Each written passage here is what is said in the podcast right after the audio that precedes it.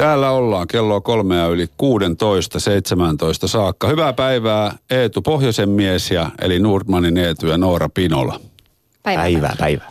Te olette tänään vieraina, koska olette juuri saapuneet polkujuoksun maailmanmestaruuskilpailuista.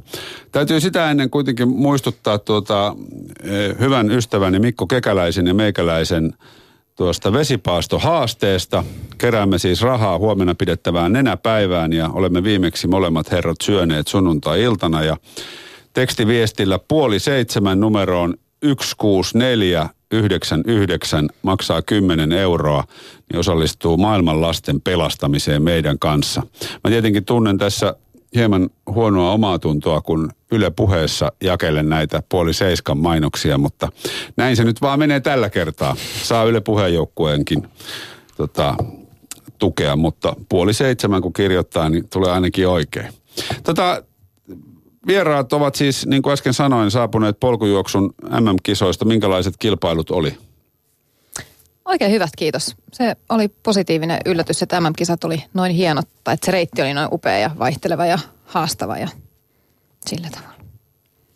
Jos vertaa niin kuin noihin kansainvälisiin kilpailuihin, niin ehkä, ehkä tosiaan yleisöä ja muuta saattaa olla vähän vähemmän vielä näissä MM-kisoissa paikalla kuin jossain perinteisissä klassikokilpailuissa, tämmöisissä niin kuin pitkän matkan juoksuissa, mitä voisi verrata vaikka pitkän matkan hiihtoihin, että yleisö on kymmeniä tuhansia, mutta muuten, muuten järjestelyt kaikki kyllä toimi, toimi tosi hyvin, että ei, ei mitään sen, sen puolesta sanot, niin kuin pahaa sanottavaa. Niin, eli tämä ei ollut semmoinen traditionaalinen kisa, vaan tämä oli nimenomaan tämmöinen tätä varten järjestetty. Joo, no MM-kisat kiertää paikasta toiseen, että ne ei ole koskaan tavallaan niin kuin perinteisiä kisoja tai sen paikan. Ei mun mielestä ainakaan. Ei, ei ole. Että se on kansainvälinen tota, ultrajuoksuliitto ja polkujuoksuliitto, niin aina, a, antaa kisat ihan samalla kuin muissakin lajeissa sitten. Nyt taitaa olla 2018 vuoteen asti annettu kisapaikat ensi vuonna Italiassa ja sitten seuraavana vuonna sitten Espanjassa ja nyt oltiin tuolla Portugalissa.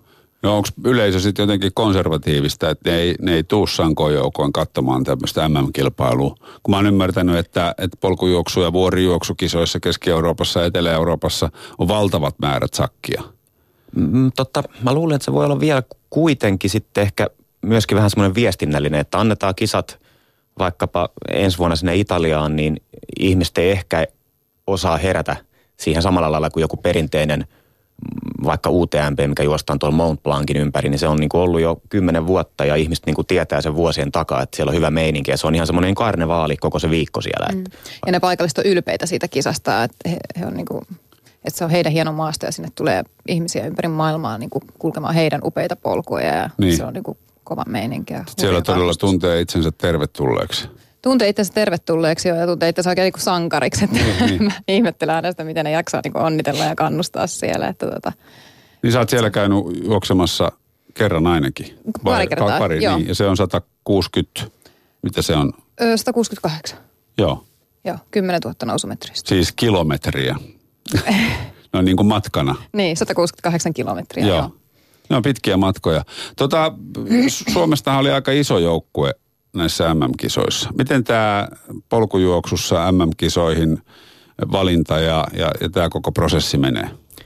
No tällä hetkellä, tällä hetkellä tota, ei kuulta mihinkään liittoon, eli meillä ei ole niin kuin liiton valitsija, valitsija miehiä siinä, mutta tämä niin polkujuoksuyhteisö on yrittänyt sitten löytää mahdollisimman tasapuolisia valintamenetelmiä. Ja tällä hetkellä se pääasiassa perustuu tämmöiseen kansainvälisen polkujuoksuliiton ITRAN, ITRAN ranking-pisteisiin. Eli siellä on, siellä on rank, rankingissa kaikki käytännössä maailman juoksijat, mitkä on ranking-kilpailuihin osallistunut ja sieltä saa listan suomalaisista ja sieltä sitten kärkipäästä niitä, ketkä on ollut halukkaita lähtemään mukaan, niin, tota, niin, niin on, on, on valittu. Ja tietenkin juoksijan omasta niin kuin aktiivisuudesta, että hän on ilmoittanut ensin joukkueen johtajalle, joka oli tänne vuonna Tomi Halmeja, että on halukas ja sitten katsottu, että minkäla- miten nämä ITRA-pisteet riittää. Onko näitä kisoja myös Suomessa, mistä pisteitä saa? Kyllä joo, niitä löytyy useita. Löytyy Nuts Pallas tuolta Pallas Ylläs kansallispuistosta, sitten on, on, on Kuusamon kilpailu, on Karhun, Karhun kierroksella kyllä ja Vaarojen maraton kolilla. Sitten on myös tämmöisiä niin kuin vähän niin kuin ehkä isolle yleisölle tuntemattompia on nämä, tämä entinen mammuttimarssi, joka nyt vaihtoi nimeä, mikä sitä on synkkä syysunelma ja on näitä, on näitä, tota, on näitä kilpailuja. Että se on ihan, jos vaan järjestäjä on aktiivinen ja lähettää GPS-datat sinne kansainväliselle liitolle, niin ne kyllä tota, antaa, antaa pisteet sitten sitä kautta yleensä. Okei, eli se on, kuulostaa niin kuin aika lepposalta toiminnalta. No, ja mä en, mä en sitä prosessia ihan tarkalleen tiedä, kuinka tarkkoja ne on, on sitten tuolla, tuolla Euroopan päässä, mutta tota, niin, niin, en, en nyt ole kuullut, että Suomeen ei niitä olisi saatu, jos, jos mm. kun, on, kun on haettu, mutta en, en tarkemmin osaa siitä prosessista sanoa sitten. Mutta kyllä kun katsoo joukkueen nimilistaa, niin siellä oli ne tyypit, jotka yleensä Suomen isoissa kisoissa on kärkipallilla. Kyllä, kyllä. Sitten oli muutamia, muutamia juoksijoita, ketkä on enemmän, enemmän ulkomailla, niin kuin Noora muun muassa. Kai Langel, suomalainen, asuu tota Kataloniassa, niin häntä ei ehkä täällä meillä päin näy, näy mutta on, on, jos kovia kisoja ulkomailla, voitt, voittanut kisoja ultrajuokskilpailuita Espanjassa, niin tota, tällaisia nimiä ehkä isolle, niin kuin tälle, näitä meidän kisoja kiertävälle porukalle ehkä vähän tuntemattomampi kaveri, mutta tosiaan Kaitsu, Kaitsu sieltä Espanjasta sitten matkusteli Portugaliin. No minkälainen oli, oli kisamatka? Kauanko kesti ja minkälainen oli valmistautuminen siellä paikan päällä? Me lähdettiin sinne perheen kanssa lomalle, että meillä oli oikein rentouttava ja mukava valmistautuminen siinä portviiniä juodessa, mutta ei, se oli oikein. Meillä sattui hyvä, hyvä tuuri säiden kanssa, että siellä olisi pitänyt olla aika sateista ja alle 20 astetta, niin siellä oli 28 ja aurinkoa Joo. koko ajan, että, tota, että silleen niin kuin oikein mukava ja lämmin lämpö otettiin jo ennen kisaa. Kisa oli lauantai-aamuna, niin mä lensin itse sinne keskiviikkoaamusta ja kävin sitten silloin, silloin kiertämään ensimmäisen lenkin, lenkin tota, kisareitille ekaa nousua, seuraavaa laskua ja sitten torstaina kerkisin vielä käydä kolmatta nousua katsomassa. Et siinä oli muutama päivä aikaa totutella meininkeihin. Ja, ja tosin nyt tuo kisa käytiin niin matalalla, että siinä ei ole tämmöistä niinku korkeaseen totuttamista oikeastaan ollenkaan. Että oltiin ihan lähtöpaikka ihan parissa sadassa metrissä ja, ja korkeimmillaankin oltiin alle puolestoista kilometrissä. Eli sen suhteen ei niin kuin suomalaiset jää ottanut mm. takapakkia niin. heti lähtöviivalla. Sitten jos se olisi ollut korkeammalla, niin minkäla- se olisi ollut sitten vaatinut aikaa enemmän? No jos oltaisiin ammattiurheilijoita ja optimiolosuhteet, niin kyllä sitten olisi pitänyt mennä ehkä vähän, vähän aikaisemmin jo, mieluummin mm. vaikka viikkoa aikaisemmin, mm. mutta aina työssä käyvillä se ei välttämättä mm. perheellisillä on, niin helposti onnistu, että – Eikö se ole vähän akklimatisaationkaan niin, että joko sä meet sinne tosi aikaisin tai sitten sä meet sinne just starttiaikaa, että... Niin. Ja sitten jos menee starttiaikaan, niin varmaan kannattaa käydä hyvinkin korkealla hetkellisesti ja tulla sitten alas. Joo. Mä oon itse huomannut sen noissa vuorikisoissa, että, että mulle riittää pari päivää aikaisemmin, kun menee sinne. Pari päivää lähettää hotellirappusia kiivetessä, mutta tota, sitten se rupeaa siitä tasaantua. Niin, niin mutta sitten pitäisi kuitenkin vähän kisaa ennen vähän levätäkin. Ei kävellä hotellirappuja. Niin, ja sitten käyttää hissiä jo. niin, niin. Harvoin itsellä on ollut mitään korkeuden kanssa ongelmia. Että ne tosi, tosi harvoin kisat on esimerkiksi yli kolmesta tonnissa, jossa itsellä rupeaa sitten niinku tuntumaan, että usein, usein mennään siellä kahden tonnin, kahden, kahden ja puolen tonnin välillä. välillä. Mutta kyllä se jo, joillain se tuntuu se kaksi tonniakin ihan selkeästi kyllä. Joo, tuntuu. Ja onneksi noissa kisoissa siellä monesti käydään nopeasti huipulla ja tullaan taas alas, että ei, silleen, niin kuin, ei silleen jäädä asumaan. No mikä kisa matkan määrittää? Se oli nyt 85 kilometriä.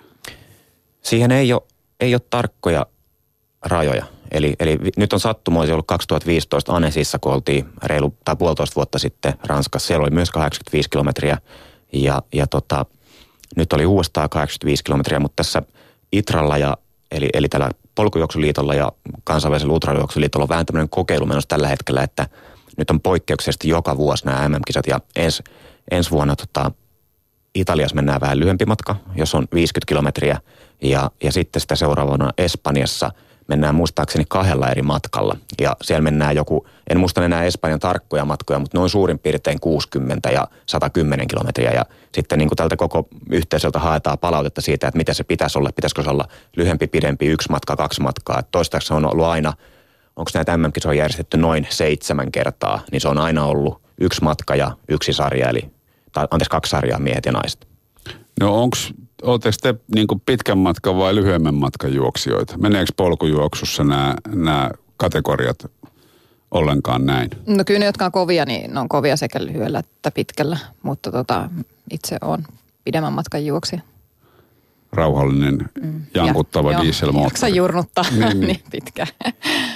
Mä oon varmaan vähän sieltä, sieltä väliltä, että en ole ihan, en ole, en ole ylivuorokauden kisoja koskaan, koskaan mennyt, mennyt ja tota, tämän hetken, tämän hetken varmaan kroppa kestää parhaiten ehkä just tuommoisia 50-100 kilometrin kilpailuja. Mm. Onhan ne tietysti pitkiä, mutta että kaukana vielä tuolta Nooran, Nooran satamailisista vaikkapa. Niin, niin. No, paljon teillä meni nyt tuohon aikaan? 85 ei ole kuitenkaan lyhyt matka ja sitten kun se tehdään vielä maastossa, mikä on ylös alas, ylös alas. Mulla meni noin 10 tuntia 20 minuuttia. Et tota, ensimmäinen marat, tai oikeastaan ensimmäinen 45 kilometriä meni aika mukavasti ja suhteellisen nopeasti, mutta sitten alkoi vähän krampit syödä, niin tuli, tuli pikkasen aikaa, aikaa liian loppumatkasta, mutta ei siinä mitään. Se, 10 tuntia 20 minuuttia. Mikä oli sun sijoitus? 47 taisi olla lopullinen, lopullinen sijoitus. Siinä parisen sataa taisi lähteä matkaa suurin piirtein. Entäs Noora? Niin ja miehessä, joo. Aika lailla tasan 15 tuntia joo. meni. Joo, Oliko semmoiset ajat, mitä suunnittelitte, tai olitteko, olette niin tyytyväisiä? Mm, no joo, sijoitus ja aika oli ehkä semmoista, mitä niinku pystyy olettamaan, mutta ehkä se suoritustapa olisi voinut olla mukavampi. Et nyt se meni vähän semmoiseksi lämmön kanssa painimiseksi se kisa, että olisi halunnut, että, että se olisi ollut enemmän semmoinen urheilusuoritus, mutta nyt mm. se oli taas semmoinen selviytymisseikkailu, mutta ei se mitään. Että maaliin tullaan vaikka pääkainalossa Joo. henkinen. Joo. Olin omaan numerolappuun raapustellut erilaisia väliaikoja, niin taisi siinä kolme varttia pidempään mennä, että loppumatka oli semmoista No jos joku tietää, kun oikein, oikein reidet kilahtaa kramppiin, kun ei pysty todellakaan jalkaa nostamaan muuta kuin sortsin puntista vetämällä, niin, niin, niin. siellä, oli, siellä oltiin jo lähellä pari kertaa, että sain vähän niin kuin liikaakin ulkopuolista apua, kun yleisö nosti meikäläisen semmoisesta sup, paikallisesta supasta ylös sieltä, kun ei kumpi, kumpikin jalka oli samaan aikaan krampissa, niin oli se aika hauskan näköistä touhua. Mutta että ei se mitään ihan kuitenkin, kuitenkin kokonaisuutena pienet, pienet ultrajuoksuun kuuluvat haasteet mukaan ottaa, niin olihan se ihan, ihan ok, ok suoritus kuitenkin. Miten sitten joukkueelta? Henri Ansio hienosti toista. Aivan, aivan siis aivan mieletön. Eli, eli Henkkahan on, on hallinnut Suomessa polkujouksukilpailuja ja, ja, ja totta kai odotettiinkin ainakin meikäläinen, että varmasti tulee hyvä suoritus, mutta kyllä, kyllä tämä niin kuin on mun omissa papereissani ihan, ihan kovin... Onko kovin. jäätävä? No on, on, on, on, on, on jäätävä. Siis kuitenkin pitää ottaa huomioon, että Henrikin on niin kuin, tekee tota, niin kuin ihan täyspäiväisesti hommia ja siellä on kuitenkin kärkiporukka, joka, joka keskittyy vähän tuohon juoksutouhuun ja, ja Henkka haastaa niitä ensi, ensimmäinen maratonikin niin lähes kärkiporukassa ja, ja, ja alamäissä ottaa maailman, maailman kärkiukkoja kiinni ja tota, niin, niin oli, oli kyllä tosi hieno seurata, että siellä matkan varrella – itsellä kun oli Suomi-paita, niin siellä oli muun muassa tämmöinen Iron Far, mikä on tosi iso, iso tota polku ja, ja niin kuin ultrajuoksusivuston, mikä teki tämmöistä niin kuin live-seurantaa nettiin, niin siellä tämä Iron Farin kaveri huusi huus mulle, että, tota, joo, että, että Suomen Henkka on, Henkka on kymmenentenä. Mä että mitä ihmettä, että nehän on ammattilaisten joukot painoa menemään siellä, niin on, oli kyllä ihan mieletön suoritus. Ja, Joo, oli se kyllä Henkalta just hy, tosi upea suoritus myös sen niin kuin myös korkeuserojen takia. Tulee mm. kumminkin se 5000 metriä korkeuseroa, niin tota, kun et sä pääse Suomessa treenaamaan sitä, niin kyllä sä annat siinä aika muista tasotusta. Ja siis ihan koko joukkueelta niin, niin oli hienot suoritukset. Jaana Leivo naisista, naisten 18 aivan käsittämättömän Sekin oli hurja, kun ei upea suoritus. Jaanallakin on niin kuin hiihtotausta ja polkujuoksussa sitten nyt viimeiset vuodet painanut, mutta kuitenkin hänellä oli ensimmäinen vuori ultra ja siinä, siinä tota, tykittää itse naisten 20 joukkoon, niin ihan, ihan mieletön saavutus. Mä ymmärsin jostain somepäivityksistä kisojen aikana, että, että esimerkiksi olisi paikalliset toimittajat ollut Henri Ansiosta vähän ihmeessä, että mikä kaveri tämä on, kun ei, ei, ei, ei ole niin tuttu nimi ja vetelee tuommoisia sijoituksia. Joo, kyllä, kyllä, että siis niin kuin, siellä nimenomaan just tämä Iron Far esimerkiksi muun muassa Espanjan, Ranskan, Ranskan tota niin kuin vähän, vähän niin kuin paikalliset juoksijalehdet tyyppisesti, niin oli, oli aika ihmeissään, kun, kun tuli siellä – jos katsoo niitä kisakoostevideoitakin vielä, niin 30 kohdalla on sama aikaa huollossa koko kärkiporukan kanssa ja tulevan maanmestarin kanssa, niin on, se ei ole ihan ehkä normaalia kuitenkaan, että Suomi-poika, Suomi-poika siellä painaa, painaa menemään noissa kestävyys, tai siis silloin kun puhutaan oikeasti kovasta kestävyysjuoksutapahtumasta, niin tota, mm. ja, ja Henri voitti muun muassa nyt parhaan ruotsalaisen Fridtjof Fagerlund, jolla on kaksoiskansalaisuus myös, myös on joskus edustanut Suomea aikaisemmin, niin hän on ihan ihan huippu, huippumies näissä ultratouhuissa. Että muun muassa Etelä-Afrikassa on tällainen yksi maailman, maailman tota, tunnetuimpia ultrajuoksu Comrades, missä hän oli just, en muista nyt sijoitusta tältä vuodelta, mutta taisi olla, taisi olla nel, kolmas tai neljäs siellä. Ja, ja tämä on tällainen, että siellä on, siellä on niin kuin, jos, jos Samonissa on kymmeniä tuhansia ihmisiä katsomassa, niin siellä on, laitetaan yksi nolla vielä perään. Se on ihan mieletön tapahtuma ja, ja, ja Henkka tosiaan onnistui tällaisenkin päänähän ottamaan, niin oli, oli kyllä makeeta. Ja tietenkin tämmöistä pientä Suomi-Ruotsi-ottelumeininkiä myöskin. No totta kai. Joo. Onko tota tämmöisellä Etelä-Euroopassa käytävällä kisalla, kisalla, joka kantaa kuitenkin polkujuoksun nimeä, niin onko sillä mitään tekemistä suomalaisten kisojen kanssa? Millainen se baana on, mitä mennään? No itse asiassa oli, mä yllätyin siitä kansallispuiston maasta. Siellä oli vielä ihan suomalaista kalliota. Se on ihan mielettömän upeeta. Okay. vuorilla liikut suomalaisella kalliolla ja oli kanervikkoa ja oli kaiken näköistä. Kyllä siellä oli niin paljon tuttuja elementtejä. Mutta kyllä siellä sitten to, toki tulee ne korkeuserot myös, että, että välillä ollaan vuoren päällä ja välillä ollaan laaksossa ja tälleen. Mutta, mutta kyllä siellä paljon tuttuu löytyy. Mutta polku on kuitenkin kapeaa osittain ja välillä sitten varmaan mentiinkö jotain yleisiä vaellusreittejä pitkin – jolloin polut on yleensä sitten leveitä. Joo, joo, oli, oli. Joo, ja oli, oli, mun mielestä oli ihanan vaihtelevaa. Että siellä oli välillä ihan niinku leveitä kärrypolkua ja sitten oli välillä ihan tosi, tosi kapeata ja pientä polkua. Että, että ei päässyt niinku kyllästymään. Mm. Kyllä, nyt oli siis os, o, osittain niinku hyvin, hyvinkin tämmöinen tekninen reitti, niin kuin Suomessa polut, poluilla on sitä juurakkoa ja kaiken näköistä kiveä. Ja, ja sitten jos mennään joskus noilla, no vaikka nyt esimerkkinä Ranskassa – täällä Mont Blancin ympärillä, niin siellä saattaa olla aika, aika helppoakin polkua, kun sitä kulkija on niin paljon, että se pikkasen tasottuu ja varmaan sitä polkua on ehkä myös niin kestävöitetty sitten jossain niin. vaiheessa, niin, niin, niin tuolla oli kyllä vaihtelevaa. Tosi hieno paikka. Niin mä jostain kuulin, että Jenkeissä on suosituimmissa kansallispuistoissa suosituimmat reitit tehty asfaltiksi, koska siellä on niin miljoonia kulkijoita vuodessa. Tota, mi, mi, miten huollot, 85 kilometriä matka. Missä kohtaa oli huoltopisteitä, mitä sieltä sai? Siellä oli aika lailla 15 kilometrin välein oli vähintään juotto, niin kuin juomapisteitä. Eli tarkoitti sitä, että piti olla myös omaa juomaa jonkun verran mukana? Joo, piti olla omaa juomaa ja sitten jotenkin meillä oli vähän niin kuin paikalliset ja itsekin arvioinut niin, että ei siellä niin kuuma ole. Mm. että vaikka Laaksos 28, niin huipulla voi olla niin kuin puolet vähemmän, aika lailla 14, että ja sitten jotenkin oli toivonut, että ne välit menis vähän nopeammin, mitä ne meni, niin kyllä nyt se, että vaikka juo, juomapisteet olisi 15 kilton välein, niin olisi niitä ehkä voinut olla vähän useamminkin. Niin. tai vähän enemmän vettä mukana. Ja, ja siellä tuli ehkä itse ja jopa, jopa joukkueenakin arvioitu jo joidenkin välien hitautta hiukan, mm. hiukan positiivisesti, että olisi voinut ottaa pikkasen lisää juomaa tietylle välille ja jättää sitten sen lisäpullon pois – pois mm. toisella välillä. Että useammalla kaverilla, ja eikä pelkästään Suomen joukkoillakin, niin siellä 45 kilometrin kohdalla kiivettiin tämmöinen kilometrin, kilometrin nousu, siis kilometri ylöspäin, eli, eli pari saanatunturia putkee, niin. putkee ylöspäin, niin tota siinä, siinä kun ei tuule virettäkään ollut ja 27 lämmintä, niin kyllä siinä rupesi janottamaan jossain vaiheessa. Ja se on Mä aika... kuullut oikeastaan yhtään henkilöä, joka olisi, jolla olisi riittänyt juomat loppuun asti. Että siellä oli sen nousun päällä oli sitten juomapiste. Niin Joo. kyllä niin kuin mun mielestä ainakin meikäläisen vierustoverit kaikki veti sen juomatta ylös, että kaikilla loppui juomat ennen, ennen kuin nousu loppui.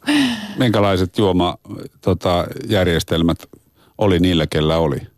Onko juomareppuja vai käsissä Joo. pidettäviä? No mä oon kova juomaa, niin tota, mä otan aina pussin, että sinne Joo. saa sen puolitoista litraa. Ja sitten mulla on varapullo tai semmoinen niin pehmeä pullo mukana. Että sitten jos tarvii, niin täyttää vielä senkin lisäksi, mutta tota. Mä vedin kahdella sellaisella neljä ja puolen desin niin kuin tämmöisellä niin sanotulla lötköpullolla, eli tämmöinen pehmeä pullo, niin se ei hakkaa sitten tuossa rinnan päällä. Joo. Ja mitä ja, teillä oli niissä pulloissa? Urheilujuoma. Joo. Mulla on yleensä aina sama, sama setti, että että siinä toisessa on tämmöistä elektroryyttijuomaa, suoloja ja toisessa, toisessa on sitten vettä. vettä ja sitten energia tulee, niin se ei kummaskaan energia, että energia tulee sitten geelien, geelien kautta. Että en vedä sokeria niin kuin koko aika vaan parinkymmenen minuutin välein ehkä tai puolen tunnin välein. Monta geelipussia meni suorituksessa?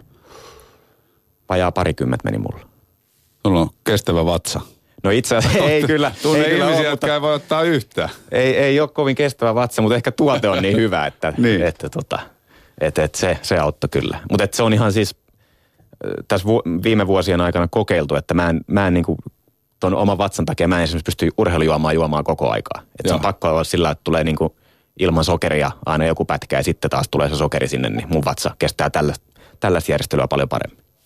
Ja noikin on semmoisia opittavia asioita, että kisassa ei varmaan kannata tehdä mitään, mihin ei ole aikaisemmin tottunut. Että omat, omat eväät Suomesta mukaan, vai?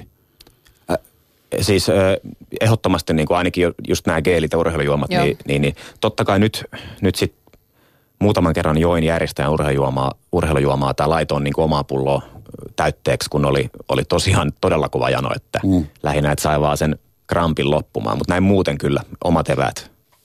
No, 15 tuntiin tarvii varmaan jotain syödäkin. Joo, mutta siellä on onneksi ihan hyvä menu kisan järjestäjän puolelta, että, että siellä on sitten on niitä juomapisteitä ja sitten on juoma- ja ruokapisteitä. Niitä on vähän harvemmin niitä ruokapisteitä, mutta on niitä ihan riittävästi. Siellä on, siellä on tota hedelmiä, appelsineja, banaaneja, erilaisia... Sipsiä, my- suklaata. Sips, sipsiä, suklaata, joo. Näkee tämä meidän ero.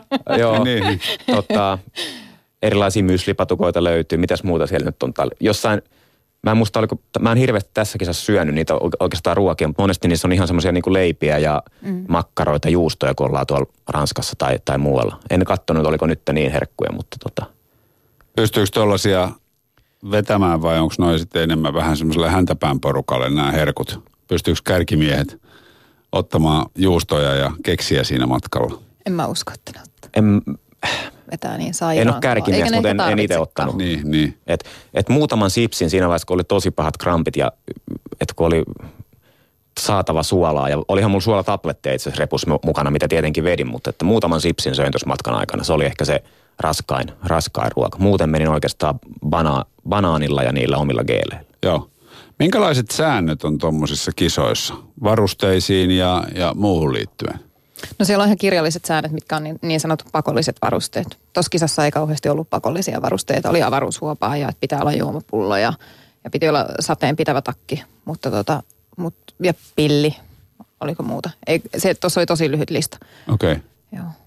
Ne on, niin. ne on kannettava alusta loppuun. Se lista, tai itse asiassa listas vielä on tarkennettu, että pitääkö ne kantaa alusta loppuun vai saako jotain jättää matkan varrelle. Tässä kisassa oli niin, että kaikki muut piti kantaa, mutta sauvat, jos käyttää sauvoja, niin kuin sauvakävelysauvoja, mm. ne on semmoista, yleensä tuossa vuorijuoksussa on sellaiset niin kuin kokoon taitettavat, taitettavat kevyet, niin ne oli ainoat, mitkä vissiin sai jättää. Joo, mutta ne ei ollut pakollista varusteet. Niin, aivan, ne ei ole pakollista, totta. Mutta jossain kisassa on sillä lailla, että – että jos otat sauvat mukaan, niin ne pitää kantaa koko matka. Ja otsalamppu oli pakollinen alusta loppuun, mutta toisaalta siinä alussa juostiin sun kaksi ja puoli tuntia pimeässä. Ja sitten meikäläinen sai tykittää vielä vikan tunninkin pimeässä, että kyllä se tuli ihan tarpeeseen se otsalamppu. Ja säännöissä varusteiden lisäksi on yleensä sitten tietenkin, että tota, ihan nämä perusjutut, että reittejä pitää seurata ja, ja, ja lisänä sitten vielä toi, että, että kaveria, kaveria pitää jeesaa. Myös MM-kisoissa on se auttamisvelvollisuus, että jos jollekin joku nyrjäyttää nilkan ja juokset ohi kysymättä, että onko kaikki ok, niin, tota, niin, niin, niin pahimmassa tapauksessa voi olla jopa hylky. Mutta vähintäänkin jonkinlaista sakkoaikaa. Okei, okay, ja, se, se, se pätee myös kärki...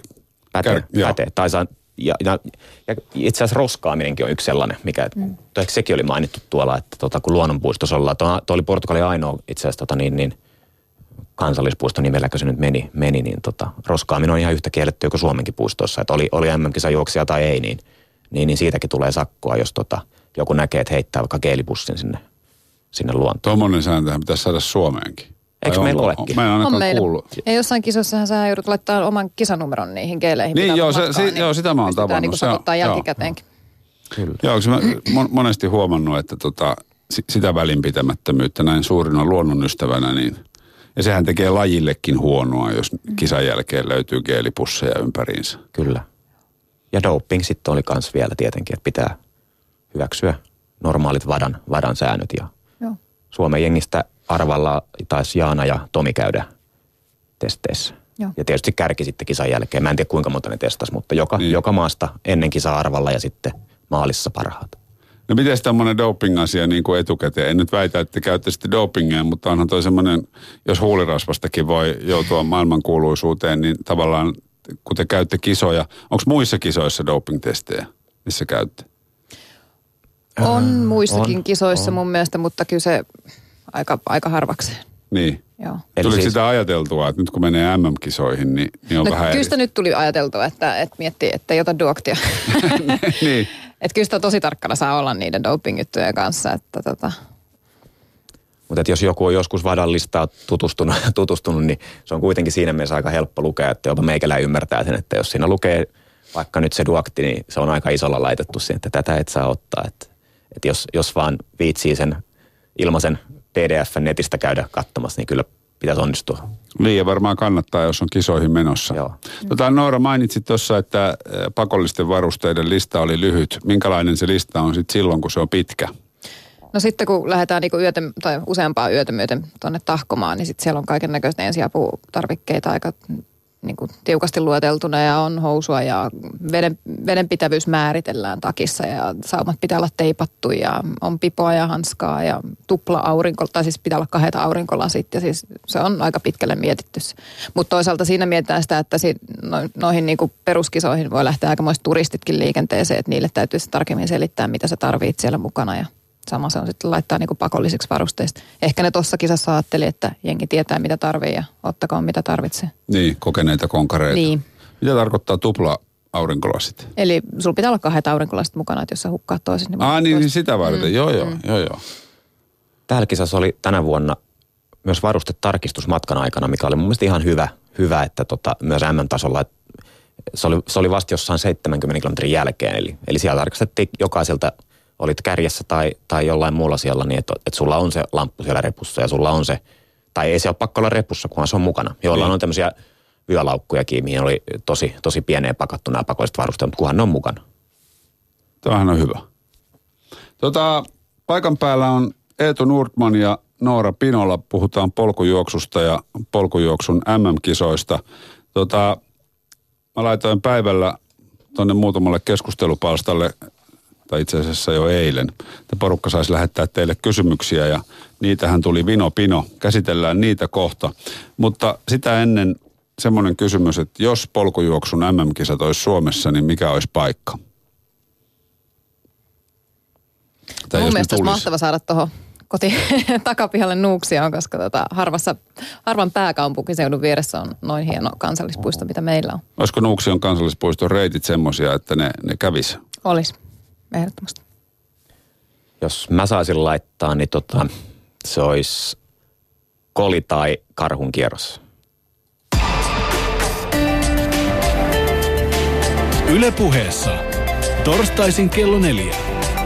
Mikko Peltsi-Peltola. Ylepuhe. No niin, puoli viisi on kello ja Noora Pinola ja Eetu Nurtman vieraana. Puhutaan polkujuoksusta. Äsken käsiteltiin noin MM-kisat.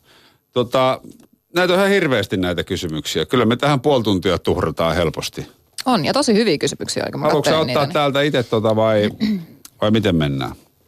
Mä voin ottaa muutama. Ota siitä muutama. Tota, eh, se oli jossain se paperi, missä sä, Noora suoritti jo arvonnan, kun meillä on Yle Puheen tuotepalkinto ja lupasin, niin eh, Noora onnettarina eh, Pasi Flinkmannin, Merja Ylihärsilä ja Jonna Hakalan nosti tuolta arvontakorista ja heille lähtee Yle Puhe tuotepalkinnon. Yes, hyvä tyypit. Hyvä, hyvä. Se on loistavaa, että tulee paljon kysymyksiä. Mikko, Miikka-Pekka kysyy, ei tule sellainen kysymys, että vaikuttiko sukunimi vai ruokavalion muutos vatsan toimintaan ja miten? Mennään heti huumorilinjalle. No siis tietenkin Facebookissa sukunimen vaihdos ja, ja, ja tota, itse asiassa vielä enemmän varmaan profiilikuvan vaihdos. Rupesi vatsa toimii paljon paremmin. Että, tota, et, et, ei, ei siis, siinä oli ruokavaliosta oli vielä joku, Miikka Pekalla, miten se meni? Ruokavalion muutos vatsan toimintaan vaikuttiko? On vaikuttanut, joo. Niin kuin sanoin tuossa, niin herkkä, herkkä vatsanen on ollut, niin pyrkinyt, pyrkinyt enemmän, enemmän tota, kiinnittämään siihen huomiota varsinkin kisaviikolla ja ehkä, ehkä jopa sit kuukautta ennen kilpailua. Et esimerkkinä nyt vaikka Portugali, niin, niin, niin, niin koko viikolla en enää syö, tai en muutenkaan syö pastaa juuri ollenkaan. Et pyrin, pyrin niin kuin hiukan, hiukan noita – oman vatsan takia noita vi- tiettyjä viljatuotteita vähän välttämään, mutta että vaikka nyt se viimeinen, viimeinen päivä ennen kisaa, niin lounaalla söin vielä kohtuullisen runsaasti riisiä ja hedelmiä ja kanaa, ja, mutta sitten iltapala oli jo täysin Suomesta, tai itse asiassa paikallista supermarketista ostettuja riisikakkoja, banaania ja appelsiineja eikä mitään muuta. Ja se toimi taas, niin kuin toimi kesälläkin, että hyvin toi yksinkertaista. Kuul, toi kuulostaa näin paastoavalle niin ihanalta, toi kuin musiikkia korville. Miikka-Pekka jatkaa vielä tosi tämmöinen ihan oikeakin kysymys. Että ensi kauden tavoitteet pääpiirteittäin kisojen ja treenien osalta. Millaisella jaksotuksella ja mitkä kilpailut? No mä en tiedä jaksotuksesta, mutta meikäläinen on lähdössä Hongkongin kisaamaan Ultra Trailin kisaa tässä heti tammikuun puolivälissä. Että tota, ei tässä kauaa henkäile. Sitten lähdetään katsomaan. Mikäs matka Hongkongissa on? Sata kilsa. Okei. Okay. Miten sä sinne päätynyt kaikista maailman kilpailuista? Se oli vahinko, okay. suoraan sanottuna. Perellä, tai mies lähtee sinne työmatkalle ja halusi perheen sinne mukaan. Ja sitten löytyi kisakin ja sitten sieltä tuli kutsu, että welcome to the race, niin pakkohan se oli mennä. Ai, löytikö lastenhoitajan kanssa? Eikö siis mies on lastenhoitajana? joo, joo. Aika hauska. Joo. Tota, entä se tulla? Öö, tässä on hiukan auki vielä, että, että tota, mitä, mitä sen alkukesän kanssa tekee. Jos, jos tulisin valituksi MM-kisoihin Italiaan, jotka on kesäkuun 10. päivä, niin, niin silloin se olisi varmaan, varmaan tota se ykköstavoite. Ja, ja sitten sen jälkeen elokuun lopulla on taas tämä Ultra Trail Mont Blanc-viikko, UTMB-viikko, niin siellä, siellä olen luvannut haastaa yhden herran, herran CCCllä ja Eli CC on tämmöinen sadan, sadan kilometrin matka sillä viikolla. Niin okay. Siinä on pari. Ja sitten suomalaiset kisoista varmaan Pudum Trailia ja Vaaroja maratonia ainakin. Eli kun lokakuun lopussa oli MM-kisat, niin seuraavat on jo kesäkuussa. Kyllä, joo. Tämä on yksi tätä, tätä niin, niin kuin Itran kokeilujaksoa, että nyt kolmena, kolmena vuonna peräkkäin on joka vuosi ja katsotaan, että onko parempi vetää ne alkukesästä vai loppukesä, loppuvuodesta ja ne hakee siihen sitten palautetta, palautetta yhteensä. Okei. Okay. No sitten kysytään toinen tämmöisen voimaan liittyvän, paljonko nousee penkistä, mistä päästään sitten tietysti polkujuoksijan voimaharjoitteluun samalla? No mä en hirveästi maksimivoimaa. Mä nostan 30 24 kertaa. Se on mun perus penkkitreeni. Kertaa kolme tai neljä. Joo. Haluaisin sanoa, että 100 kiloa, mutta ei kyllä nouse. Varmaan... Ja painot ehkä joku 50. Joo, en, en, en tiedä, mutta tot, paljon, paljon nousee penkistä, mutta te, mä, mä taas teen nimenomaan maksimivoimaa salilla. Eli mulla on niinku taas se, se toinen pää, että mä teen, teen kestovoiman pelkästään lainomaisesti jyrkissä rinteissä ja, ja ylimä, ylämäissä ja, ja matolla, matolla juosteen. Ja silloin kun käyn salilla, pyrin käymään kaksi kertaa viikossa aina ja toteudun. Mä teen, teen sitten aina, aina maksimivoimaa, syväkyykkyä, dippejä, askel, askelkyykkyä, sellaista. Mutta täällä on aika, siis paljon ollut kysymyksiä, jotka liittyy siihen, että juoksetteko te miten paljon sitten tasaisella, kun polulla kisaatte? Mm, tarkoitatko se niin kuin asfaltilla? Tasasta? Niin, tai, tai kivituhkalla tai ylipäätänsä niin kuin tiellä. No kyllä niin kuin, jos haluaa juoksua parantaa, niin hyvä on tehdä erilaisia niin kuin tekniikkatreenejä tasaisella. Ja sitten voihan sitä tekniikkaa parantaa polullakin, että sekin mm. on sitten eri treeni, mutta, tota, mutta ihan mihin tähtää. Joo, ja jaksottain, jaksottain siis sillä lailla, että, että tota, juoksen, ju, juoksen tiellä ja juoksen vähän reippaammin tiellä, ettei, ettei liikaa pääse olla vuori, vuorijaksoilla, jos on reissun päällä, niin hidastumaan. Et se on kuitenkin aika, aika, aika hidasta kiivetä, kiivetä noita nousuja, niin jos sitä koko vuoden läpensä tekisi, niin, niin tota, sitä olisi jo ihan liian diiseli sitten siinä vaiheessa. Niin, mm, niin se on mm. hyvä, hyvä saada vähän semmoista nopeampaa frekvenssiä sitten jopa, jopa jopa radalta. Ei, tai ei se nyt ole välillä, onko se rata vai kivituhka vai mikä, mutta kuhan sitä saa jalolle vähän semmoista erilaista hermotusta. Kyllä, kyllä. Ottakaa sieltä, teillä on myös prujut, missä on kysymyksiä vinot pinot. Lassi Pekkarinen kysyy, mikä osuus juoksukilometreistä tulee polulta ja mikä osa maantieltä? Tunkkaustreenin merkitys, ajette lempiaiheitani ja määrä. Juominen kisan aikana, mitä usein. Tuota, lähdetään tuosta, että juoksukilometreistä mulla tulee öö, enemmän tulee maantie kautta kivituhkakilometrejä, mutta ajallisesti ne menee varmaan, varmaan suurin piirtein samaan per, per vuosi. vuosi. Eli, eli ihan, ihan tota, niin kuin logistisista syistä, ajankäytöistä syistä, niin aika usein juoksen, juoksen jonkun lisälenkin kautta tota, töihin, niin siitä tulee niitä, ja töistä kotiin sitten aamuyöllä – teen, teen vuorotöitä, niin siinä tulee jonkin verran noita asfalttikilometrejä, mutta sitten polkulenkit on sen verran hitaampia, kilometrejä vähän vähemmän, niin se menee varmaan ajasti aika, aika tasan. Ja, ja just tämän hitauden välttämisen takia, niin, niin suosittelen vaikkapa sinne siellä kivituhkalla tai pururalla, niin hakemaan vähän sitä nopeampaa frekvenssiä tunkkaustreenin merkitys ja määrä. Niin miten se tunkkaus nyt on polkujuoksussa, kun just pari viikkoa sitten puhuttiin Simo Villemi Ojasen kanssa siitä, kun sitä käytetään myös hiihdossa ja sitten joku oikasi, että oikeasti se, se, on, se on hieno säätöä tietokonemaailmassa. Joo. Tunkkaus on siis mä, mäen kiipeämistä. Niin, niin. Rauhallista rykimistä ylöspäin. Ja tota, mä sanoisin, että sitä aika extreme harrastajia täältä Suomestakin löytyy, että vedetään niin hyvät vuorokauskaupalla tai Malmin kartano ylös alas, mutta itse sanoisin, ketkä näitä treenejä on aktiivisesti seurannut, niin mäkin olen niitä seurannut ja todennut, että, että en, en tiedä, onko ne niin välttämättömiä. Siis mäkireenit niin kuin suomeksi. Niin, kyllä se Joo. siis voisi niin mäkitreenejä, totta kai niitä pitää tehdä ja muuta, mutta siinäkin niin joku järki siihen mukaan, että et, et, mä sanoin, että toi Suom- Malmin kartano ei täysin kyllä stimuloi alppiolosuhteita. Että sä et oikeastaan pysty Suomessa treenaamaan sitä, millaista se on oikeasti liikkua vuoristossa. Et sen takia niin kuin, turha laittaa liian suurta painoa sinne mm. tunkkaustreenille. Ja, va- ja hyvin paljon tietenkin sitten vaikuttaa just, just se, että mihin on reenaamassa. Että jos on reenaamassa, jos on reenaamassa jonnekin tota, öö, vaikkapa ensimmäiseen pitkään vuorikilpailuun, mikä on tietenkin aika monella varmaan aika tämmöistä seikkailua tietyllä lailla, että lähdetään katsomaan, että päästäänkö läpi, läpi, niin siellä se vauhti on sellainen, että tämmöiset tunkkaukset voi saada niin kuin yleensäkin jalat vaan kestämään, että pystyy olemaan että jalkojen päällä. Mutta sitten sit jos lähdetään juoksemaan vaikka Henri Ansion perässä MM-kisojen MM ekaa nousua, että juostaa ylämäkeä semmoiseen 10-15 prosenttia ylämäkeen, niin alle neljä minuutin kilometrejä, niin se ei välttämättä se niin. tota, tunkkausreeni niin palvele enää sitten sitä. Et tietenkin pitää, pitää ottaa huomioon, että mikä se on se, mikä se on se goali sitten siellä, mihin, mihin mennään. Joo. Ja tuosta tunkkaustreenistä yleensä, niin mun mielestä siinä on niin kuin järki mukana, koska se on aika rasittavaa nivelille ja kaikille muille. Että tuota, mm. et, et vaikka kuinka olisi lähdössä pitkään kisaan, niin kohtuus kaikessa, ei olla niin kuin liian rikki ennen kuin lähdetään sinne kisaan. Topi kysyy, minkälainen on PK-kaudella ihan tuommoinen perusharjoitusviikko? Mulla perusharjoitusviikko on, sanotaan, että melkein joka päivä treenaan. Treenaan, siellä on, siellä on juoksua ehkä kuutena päivänä viikosta, yksi kaksi vähän pidempää lenkkiä ja toivottavasti siellä olisi tulevaisuudessa ne kaksi voimareeniä myöskin, ainakin tämän alku, alku tota, kauden. Jos ajatellaan, että nyt on alkanut uusi kausi tästä, kun vanha juuri loppu, niin tota, toisen pari voimareeniä myös siellä. Ja sitten joka viikko myöskin vähän sitä kovempaa juoksua, myöskin PK-kaudella sen takia, että, että, tota, että jos tässä nyt vetäisi monta kuukautta putkeen aivan täysin ilman semmoista nopeampaa juoksua, niin se voisi jalat vähän järkyttyä tuolla keväällä, kun lähdetään juoksemaan puolen vuoden jälkeen kovaa. Että suosittelen, että pikkasen pitää sitä reippaampaa. Jos haluaa PK-kauden niin jollain lailla pyhittää sitä pohjien rakennukselle, niin tekee sitten sitä tehoa ja vähän vähemmän. Että jos on te- tehnyt vaikka jotain kilsanvetoja kahdeksan kappaletta normaalisti, niin tekee nyt sitten vaikka neljä kappaletta. Mutta sillä lailla, ettei jalat järkyty keväällä ihan kauheasti. Ja minkälaiset ne voimareenit on salilla?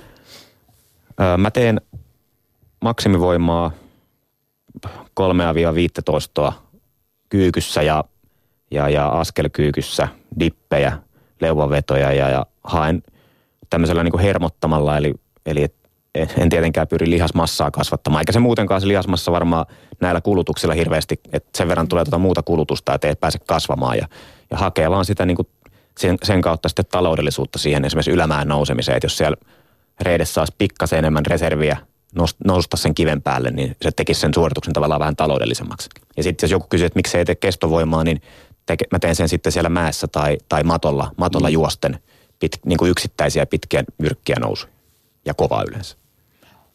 Mä, mä tykkään, tai siis PK-kaudesta, niin tota, mulla on vähän semmoinen ajatus, että PK-kaudella yritän juosta mahdollisimman vähän. Juoksu on kuitenkin kuluttava laji, vaikka kuinka sen tekisi metsässä, niin, tota, niin sitten tekee kaikkea muuta, hiihtoja ja pyöräilyä. Että ajatuksena vähän se, että se kunto rakennetaan jollain muulla tavalla kuin, niin kuin kaikista kuluttavimmalla muodolla. Ja... No oletko huomannut, että se on esimerkiksi ehkäissyt rasitusvammoja tai... No ei mulla koskaan ollut rasitusvammaa, että eli, eli jotain tässä on tapahtunut. niin, niin. Mutta toki juosta pitää jonkin verran ja mitä lähemmäksi kisa tulee, niin sitä enemmän juostaan. Että et, et just ennen kisaa niin juostaan kyllä paljon. Mm. Sitten jää kaikki muu kyllä niin kuin. Tässä on, tota, tässä on hyvä kysymys. Mitä ultramatkoille tähtäävän aloittelijan kannattaa ehdottomasti välttää? Mun mielestä ei ole mitään yksittäistä harjoitetta tai, tai, tai, tai vaikkapa lajia, lajiakaan monipuolisuus on hyvä, mutta että sanotaan näin päin, että ehdottomasti hirveästi siinä alkuvaiheessa kuunnella itseä, ettei vedä sitä hommaa yli. Mä sanoisin samaa. Niin fyysisesti kauheasti, kuin henkisesti. Kauheasti intoa lähdetään tekemään jotain uutta ja se kehittyminen on alkuvaiheessa. Oli se nyt sitten se penkkienkka, penkkienkka tai ultrajuoksu, niin se kehittyminen tapahtuu siinä alkuvaiheessa vähän nopeammin. Niin siinä siinä niin kuin tota ne korvat sen oman kropan kannalta erittäin höröllä ja, ja, ja mieluummin siinä alkuvaiheessa niin ottaa sen ylimääräisen lepopäivän – lepopäivän, että juo, niin kuin Noora just sanoi, juoksu on, on kuluttavaa ja sitten siinä monesti kun keskittyminen menee tämmöiseen uuteen kivaan juttuun, polkujuoksuun, ultrajuoksuun, niin, niin siinä vähän unohtaa, että hetkinen, että onhan siellä, eihän siellä muussa elämässä ole tapahtunut mitään, mitään, että siellä on edelleen se työ ja mahdollisesti lapset, lasten harrastukset, mitä ikinä, niin ne tulee koko ajan siellä mukana, että siinä, siinä pitää olla tarkkana, ettei vedä alussa, alussa sitä yli. Ja sitten kannattaa vähän miettiä, että, että, tai sitä motivaatiota just, että, että minkä takia treenaa ja muuta, että, että säilyy se mukava fiilis siinä koko ajan päällä, ettei ole niin loppu sitten. Kun... Ehdottomasti, että jos nämä, no oli se nyt sitten lyhyt tai pitkä lenkki, niin ottaa, ottaa, tota, ottaa ne selfieet siellä kivoissa maisemissa ja oikeasti nautiskelee, nautiskelee siitä viikonloppuna tai silloin kun ehtii. Niin, vaikka puhutaan oikeasta urheilusta ja MM-kisoista, niin se pilke silmäkulmassa, mikä on yksi polkujuoksun suola, että sitä löytyy, niin se on, se on myös huipulla olemassa. Ehdottomasti. E, ehdottomasti, jos seuraa, seuraa eri, eri tiimien noita somekanavia, niin kyllä se aika hassuttelu on niin kovissakin reeneissä. Se on, ja se on, se on hieno juttu, hieno juttu että tota, on, on, on saatu sinne kärkipäähänkin mukaan se mukava, mukava huumori. Huumori, just näin. Ja se mua aina ihmetyttää, että miten noi miehet ja naiset juoksee tohon aikaan ton kisan ja vielä ehtii pelleillä noin matkan niin. varrella. Jesus Christ, kun mä aloittaisin ton pelleily, niin koska mä pääsisin maaliin. Huomenna. niin. Tuota, tuossa muuten MM-kisojen aikaan niin huomaa tämän somekanovien merkityksen tämmöisessä kisassa, mitä ei nyt TV, TVstä tule primetimeissa Suomessa, niin, niin aika hyvin oli, oli kaiken näköistä päivitystä koko ajan eri nettisaiteilla. Olihan teillekin siellä Hietala Janne ihan niin kuin some vastaavana. No joo, meillä oli Hietala Janne oli, oli, oli paikan päällä ja, ja myöskin iso, iso kiitos kuuluu Reinikaisen Nikolle, joka hoiti Suomesta, Suomesta käsin. Eli äh, saatiin, saatiin paljon positiivista palautetta siitä, siitä seurannasta, mikä, että saatiin live, live-kuvat ihan maastosta, että mitä se oikeasti on ja, ja sitten pä, paljon päivitystä eetteriin, että oli, oli hieno juttu. Koska nykyään on tärkeää seurata juuri silloin, kun se tapahtuu. Että se on sitten jo seuraavana päivänä myöhäistä. Toivottavasti näitä live, tällaisia live-päivityksiä niin kuin meilläkin on, niin tulisi vaan kaikille muillekin lisää. Että sehän on mitä hienointa nähdä. Nurtman irvistää siellä krampeissa. niin, niin. Tämä on ihan, ihan hyvä kysymys. Hilla kysyy, että suosittuihin polkujuoksutapahtumiin ilmoittaudutaan puol- puolta vuotta ennen tapahtumat aivan täynnä ja ne myydään loppuun sekunnissa. Mitä mieltä olette? Kannattaako osallistua ylipäätänsä polkujuoksukilpailuihin, jos niihin on hankala päästä vai saako saman, saman tyydytyksen ja, ja hyödyn, jos käy saman reitin vaikka itsekseen tai kaveriporukassa? No mä sanoisin, että, että syy minkä takia minä kisaan ja kierrän maailmalla erilaisia kisoja on se, että, että usein kisan järjestäjät laittaa, ne, laittaa sen kisareitin kiertämään niitä kauneimpia polkuja pitkin. Siellä on paikalliset käynyt ne katsomassa ne kaikista hienoimmat reitit ja ja niin kuin haluaa näyttää sen, miten upeita paikkoja löytyy. Ja sen takia mä lähden sinne kisaan, koska se on niin kuin valmiiksi tehty se paketti mulle. Siellä on hyvin merkityt polut, siellä on hyvät juomahuollot ja ruokahuollot ja kaikki pelaa ja on seuraaja. On siistiä. Niin, jos sä lähtisit sadan kilometrin juoksulenkille keskenäs, niin saisi aika paljon kantaa ja kantaa ruokaa ja eväitä ja valmistautua. Joo, se olisi huomattavasti hankalampaa. Voithan niin. se lähteä, mutta se on aikamoinen karttasählis ja huoltosählis sitä ennen. Että on aika helppo muoto niin. saada se paras irti siitä paikasta. Suomessakin on semmoisia kisoja, kuten vaikkapa karhun kierros, mikä on helppo yksin käydä, mutta sitten Nuuksion reittiä yksin kun lähtee, niin saa vähän keskittyä. Joo, joo ja onhan se aina myös noissa kisoissa se fiilis. Mm, on se mm. vaan makeeta. Aina löytyy seuraa ja on siisti. Eli ei muuta kuin aina kun tulee liput myyntiin, niin kärppänä enteriä painamassa. Kyllä ja kai se semmoista niinku välitavoitteet, että siellä on, on laittanut sen nimen jollekin, jollekin kisalistalle, niin, niin tuo semmoista – niin kuin rytmitystä sitten siihen vuoteen. Että en, en tiedä, voi olla, että joku saa sen siitä, siitä suunnitelusta pitkästä juoksustakin samanlaisen rytmityksen, mutta kyllähän se motivoi. Mm. Nimi on jossain onneksi listalla. Noita, onneksi näitä polkujuoksukisoja on tullut, tullut nyt ja tulee koko ajan lisää enemmän ja enemmän, että tota, ei ole enää niin, että pakko ehkä olla just sillä sekunnilla. Niin, alkaa kalenteri olla siinäkin, tossakin lajissa aika täynnä, kun tässä on muutama vuoden niitä seurannut, niin ei ole, ei ole montaa vuotta, kun ei ollut kuin kymmenen kisaa ja Joo. Nyt on ties kuinka monta kymmentä. Joo. Ja monesti kisat menee täyteen, mutta sitten tulee niitä peruutuspaikkoja onneksi, että tota, että niitä se, sitten vaan kyttäämään. Ja se, miksi ne menee täyteen, niin johtuu siitä, että ne on monesti kansallispuistoissa ja sinne on yksinkertaisesti asetettu määrä. Joo, ei voi ottaa liikaa ihmisiä kansallispuistoon. Tuota, yksi sellainen kysymys, mikä, mikä on kans esiintynyt monessa. Mika kysyy, ihmettelee ja ihailee polkujuoksijoita. Miten loikitaan? Millaista, millaista tekniikkaa vaatii se, että juostaan alamäkeen? Se on yksi semmoinen juoksutekniikan muoto, mitä ei hirveästi tarvitse reenata, jos asfaltilla juoksee. Ei, mutta mitä mä tuosta alamäkijuoksusta olen aina ihmisille sanonut, niin rentous on se tärkein asia. Se varsinkin ulkomaan kisoissa, kun on pitkät alamäet, ne voi olla niin kuin 10 kilometriä melkein, niin, niin kyllä se rentous on se, että pääsee vähän palauttaa ja käyttää eri lihasta kuin ylöspäin mennessä, niin se on se tärkein asia, että tota, että sitten kun oot juossut tarpeeksi alamäkeen, niin sitten se alkaa muuttua koko ajan rennommaksi ja rennommaksi ja sitä kautta se sitten niin kuin lähtee rullaamaan. Ja siinä niin kuin tasaisellakin juoksussa, niin alamä, alamäkijuoksussa tietyllä lailla pätee ihan samat mekaniikat, mutta sitä on paljon vaikeampi pitää ylhäällä. Eli tota, lantio pitäisi olla siinäkin ylhäällä, mutta siinä rupeaa pää, pää tota tulee vastaan. Eli, eli kun mäki jyrkkenee alaspäin, niin ei uskalla. Rupeaa pylly tippumaan entistä en, enemmän taaksepäin, rupeaa jarruttelemaan, mutta jos katsotaan parhaita alamäkimenijöitä, niin ne on asentoon alamäessä ihan samalla kuin tasaisella. Mm. Ja, ja sitä, sitä lähtisin itse reenaamaan ihan niin kuin toistoona vaikkapa jossain 50 metrin tota, polkupätkällä useita toistoja. Koko aika pyrkii menemään sen yhden polkupätkän paremmassa ja paremmassa asennossa rennommin ja rennommin. Ja sen jälkeen ottaa vähän vaikeamman polkupätkän ja lähtee harjoittelemaan sitä. Koska siinähän pitää antaa jalkojen pyöriä aika kovaa. Kyllä. Mm. Ja siis se että, se, että jos sen uskaltaa pitää sen lantion ylhäällä, eli, eli nojata sinne rinteeseen, vähän niin kuin lasketellessakin, niin pitäisi kuitenkin pystyä painoon viemään sinne eteen, eteenpäin, niin se on, on etureisille huomattavasti helpompaa kuin se, että pylly laahaa siellä takana ja pelottaa ja, ja, ja reidet on niin kuin koko ajan jännityksessä. Mutta se ei mm. ole ihan helppoa. Eka helppo polkupätkä siinä, siinä toistoja selkeä vähän vaikeampaa ja vaikeampaa. Ja siinä on, siinä on myöskin, että niitä alamäkiä, että niitä oppii juoksemaan rennosti, niin siinä on pakko aina jossain vaiheessa pikkasen haastaa sitä omaa pääkoppaa.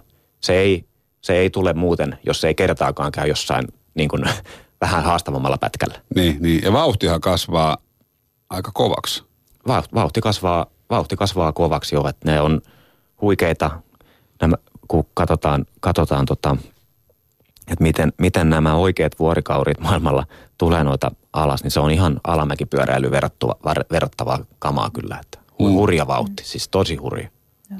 Mä tykkään yleensäkin noista alamäkijuoksutreeneistä. Mä treenaan niitä ihan sen takia, kun on niin tavallaan hidas ja kankeen juoksija, niin mä teen monet vedot alamäkeen. Ihan vaan ajatuksena siinä, että saa niitä jalkoja liikkuu vähän nopeampaa. Mm. Niillä sillä alamäkijuoksuvedoilla saa myös jalat aika kipeäksi aika herkästi. No, se vähän riippuu. Niin. Noorahan siis kerran tuolla Kolilla Vaarojen maratonin jälkeen hotellin aamupalalla ihmetteli 86 kilometrin juoksun jälkeen. Että mä en kyllä ymmärrä, että mikä, mikä mulla on, mulla on niin kuin ihme juttu, että tulee niin kuin jalat kipeiksi näiden kisojen aikana. Sanoit vielä sen siinä aamupalalla, muistaakseni suhteellisen suureen ääneen, mikä aiheutti tietysti sitten huumoria siinä ympärillä, että niin kyllä jos 86 kilsaa juoksee metsässä, niin kyllä sit voi tulla jalat kipeäksi. Joku yhteys. niin, saattaa olla yhteys. Joo. Oliko sulla Noora siellä kysymyksiä? No täällä kyseltiin kengistä. Aloittelijalle niin millaisia polkujuoksukenkiä. Ja sitten kysyttiin vähän, niin kuin, miten uskalletaan näillä kelillä juosta. Niin mun mielestä nämä kaksi liittäytyy oikein hyvin yhteen. Eli tota, Mä sanoisin, että kannattaa, että heti kun on käynyt vähän kokeilemassa polkuja, niin aika nopeasti panostaa niihin polkujuoksukenkiin, koska ne ei ole läheskään monesti niin kalliit kuin asfalttijuoksukengät. Että se ei sinänsä niin kuin rahallisesti ole mikään maailman suurin sijoitus ja se helpottaa hyvin paljon sitä polulla liikkumista. Plus, että polkujuoksukengät on mielestäni oikein hyvät yleiskengät myös kaikkeen maailman matkusteluun ja turistinähtävyyden kiertelyyn ja muuhun. Että tota, että heti jos väh... on siinä missä muutkin. Että... Joo, ja vielä yleensä aika hyvännäköiset mun mielestä. Mm. Sitten täältä kysyttiin, että miten näillä keleillä, millaiset kengät. Niin siinäkin mä oon nyt alkanut toitottaa sitä, että että kyllä Suomessa tämä talvi on aika pitkä. Tässä on kyllä aika monta kuukautta, kun on lunta ja jäätä, että mm, on sanonut, että melkein kannattaisi panostaa niihin niin kuin nastakenkiin. Se helpottaa niin paljon, tekee niin paljon rennommaksi sen juoksun, että tota, et, et kyllä niin kuin jos vähänkin miettii juoksemansa talvella, niin käy ostaa mm. ne nastat.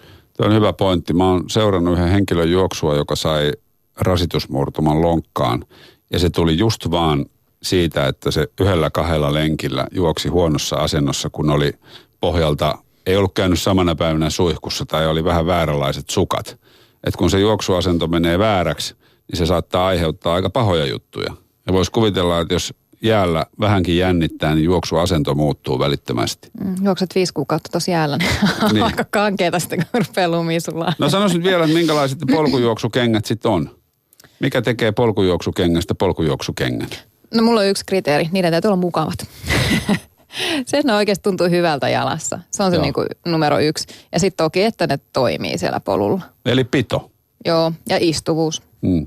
Ja sitten se, että ne mukautuu kaikkiin olosuhteisiin, eli myös siihen märkään. Että sitten kun sä kahlat sen lammikon yli, niin sitten se, ei ole niin kuin, sit se toimii edelleen. Tarviiko olla vedenpitävät? Mm, no ei oikeastaan muuten, mutta kuin kylmällä kelillä. Et sitten kun juostaan niin kuin loskaa ja tämmöistä, että se, että sulla on koreteksikenkä silloin jalassa, niin se on kiva, kun se vesi on samaa vettä, että vähän lämpimämpää siellä sisällä. Niin, niin.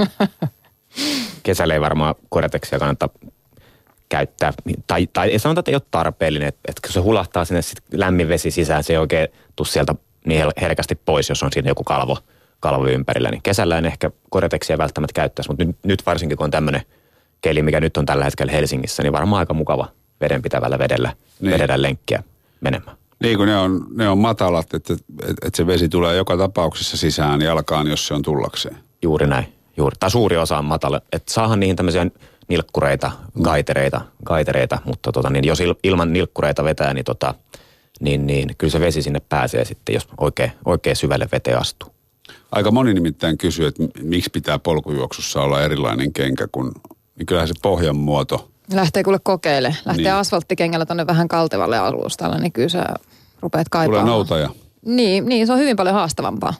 Jos haluaa haastetta, niin laittaa asfalttikengä ja lähtee polulle. Joo, siinä on sen pohja, niin kuin pohjan pidon lisäksi varmaan lähes yhtä tärkeä asia on se, että, että se jalka ei pääsisi pyörimään siellä kengän sisällä ollenkaan. Eli, eli pehmeällä lenkkarilla, niin kuin katulenkkarilla menee jollekin kaltevalle pinnalle, niin pääsee se jalka siellä sisällä sitten liikkumaan ja se aiheuttaa ta- ongelmia tasapainon kanssa. Mm. Su- mitä sukkamaisempi tuosta jalkapöydän ympäriltä, niin yleensä sen parempi. Tietysti varpaille tilaa, jos pitkä, pitkää matkaa juoksee – että se muoto olisi sen, sen tyyppinen, että mahtuu pikkusen jalat jopa turpoamaankin siellä etupäässä. Ja turpookin. Saattaa niin olla. Riittävästi kirmata. Niin, jos 26 kilometrin juoksen, niin joku sanoo, että saattaa jalat kipeytyä. Niin, kyllä. Erikoista, kyllä. Hei, tuossa kysyttiin, kysyttiin monessa paikassa tuosta treenaamisesta ja siitä, että, että miten voimaa ja voimaa lihashuolto ja muuta, niin tota, kyllä mä sanon vaan, että mitä monipuolisempi, sitä parempi. Että et just tämä Eetu sanoi, että pari kertaa viikossa salille ja sitten jotain jonkunnäköistä kuntopiiriä siinä vielä ja sitten mä oon nyt, kun lasten kanssa pyörii hiekkalaatikolla, laittanut joogavideo, pyörii kännykästä ja tehnyt komeen näköisiä liikkeitä siinä hiekkalaatikon vieressä, niin kyllä se, kyllä se hyvää tekee. Sitten No se nyt onkin perisynti, jos, jos ei vanhemmat, kun on puistossa hiekkalaatikolla, niin tekisi mitään. Niitä villakangastakissa palelevia tota, nappanahkakenkä isejä näkee aika usein. Ne on vähän kummallisen näköisiä. Aivan jäässä. Hyppikää nyt haaraperushyppyjä vaikka. Nappanahkakenkä isä. niin. Joo. Si- sitten tota, rullauksen mä itse aloittanut ja löytänyt siitä hyvän avun, että tota, se oli ihan mahtava. Melkein joka ilta rullailen, koska venyttely on niin tuskasta, että sitä ei tule tehtyä. Onko sileä rulla vai onko muotoi? On muotoi. Joo. joo. Selkää, jalkoja, käsiä, kaikkea. Kaikkea mahdollista. Joo. Aivan huippujuttu joo. Sillä on saanut pidettyä paikat kunnossa. Ja tuosta reenin jaksottamisesta vielä, jos nimenomaan haluaa sitä vauhtia lisää, niin sitten sit pitäisi kyllä tosi paljon mielestäni keskittyä, keskittyä siihen, että ne valitsee sieltä viikolta ne pari, pari kolme semmoista pääjuttua, tai kaksikin riittää. Että oli se nyt, jos pitkille matkoille tähtää, niin todennäköisesti silloin se pääreeni on ainakin se toinen pitkä lenkki, mikä tarkoittaa sitten sitä, että kun siihen pitkälle lenkille lähtee, vaikkapa nyt su, tänään suomalainen perussunnuntain pitkä lenkki, niin olisi aika niin kuin, siis hyvin palautunut ennen sitä reeniä, että se viikon tärkein reeni tulisi tehtyä tehtyä hyvin ja jaksaisi tehdä sen hyvin.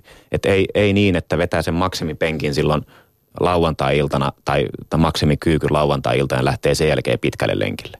Eli sitten ne ikään kuin, että vaikka, vaikka se lihaskunto ja voimaharjoittelu on tärkeä, niin se ei kuitenkaan se mun maksimikyykky, niin se ei, se ei auta mua kuitenkaan niin paljon juoksemaan kuin se pitkä lenkki kovempaa ensi kesänä. Eli, eli, eli hirveästi miettii sen, että, tai niin kuin joka viikolla, että et, et, et, edes kaksi päivää niin saa tehtyä freesinä.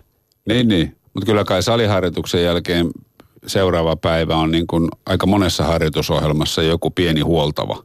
Näin, näin se varmasti on joo, että, että, että pitää huolen, että ainakin kaksi hyvää reeniä tulee joka viikko. Ettei vedä semmoisella tasaisella niin kuin moodilla, että on vä- koko aika vähän väsynyt. Mm. Ja sitten polkujuoksukisat on monesti kyllä, tai just pitkiä kisoja, että se PK-pohja. Joo, Eli sykealue on silloin, millä tulee tehtyä paljon. 120-130. Ja se aika rauhassa. Joo, hyvin me, rauhassa. Ne rauhalliset rauhassa. Mm. Me puhutaan hirveän paljon pitkästä juoksusta koko ajan, mutta eihän polkujuoksu ole niin kuin millään lailla synonyymi välttämättä pitkille matkoille. Eli Ei muuten se, ole. Jos... Hyvä havainto näin kaksi minuuttia ennen loppua. Kak, joo, ja vielä, vielä nopeasti. Eli mä nyt sanon, että pitkä lenkki on se tärkein, mutta sanotaan, että jos se päätavoite on vaikka ensi kesän pudumtreili puolimaratoni tai 12 kilometriä, niin silloin se tärkein lenkki voi olla, tai tärkeä harjoitus voi olla vaikka jotkut semmoista niin vauhtileikittelypolulla keskellä viikkoa esimerkiksi. Eli että juoksee 10 15 kilometrin polkulenki, missä juoksee vaikka joka toisen kilometrin vähän reippaammin ja joka toisen kilometrin vähän rauhallisemmin. Mm. Eli että saa sitä sellaista oppia juoksemaan niin kuin nopeasti siellä polulla. Tällainen voisi olla sitten sellaiselle ihmiselle, joka harjoittelee vaikka sille kympin tai kympin polkukisaan, niin se tärkeä reeni viikossa. Jotta se jaksaa tehdä freesinä ja juosta, juosta kovaa polulla kerran viikossa. Joo. Ottakaa vielä yhdet sieltä lyhyesti ehitään, niin tästä tulee viideltä sitten uutiset, mutta kun ne tulee tuolta TVn kautta, niin ne Saattaa alkaa välillä milloin sattuu. No niin, ota vaan Noora. Onko Eetulla vielä tässä on, siellä? Tässä on tota, öö, miten, miten tsemppaa itseään juoksun aikana heikoissa hetkissä, niin öö, mulla... Niin, kroppa sanoo jotain kroppa muuta. Kroppa sanoo jotain muuta, joo, ja, ja, ja pitäisi silti vaan jatkaa, niin ei ainakaan mieti sitä, että, että kuinka paljon sinne ihan maaliin asti on matkaa, vaan pyrkii jakamaan – jakamaan ainakin ne, sen ajatuksellisesti niille huoltoväleille sen, että mihin, mihin tässä nyt tällä hetkellä tähdätään, tähdätään viiden kilometrin päässä olevaan huoltoon, tai vaikka jopa niin, että jos se on huoltoon on viisi kilometriä matkaa, mutta mäen päälle on kilometri, niin jakaa sen niin kuin ajatuksellisesti sinne mäen päälle ja taas siitä eteenpäin mäen alle. Jakaa sen taivalluksen, pää, yrit, pyrkii jakamaan sitä pieniä osia.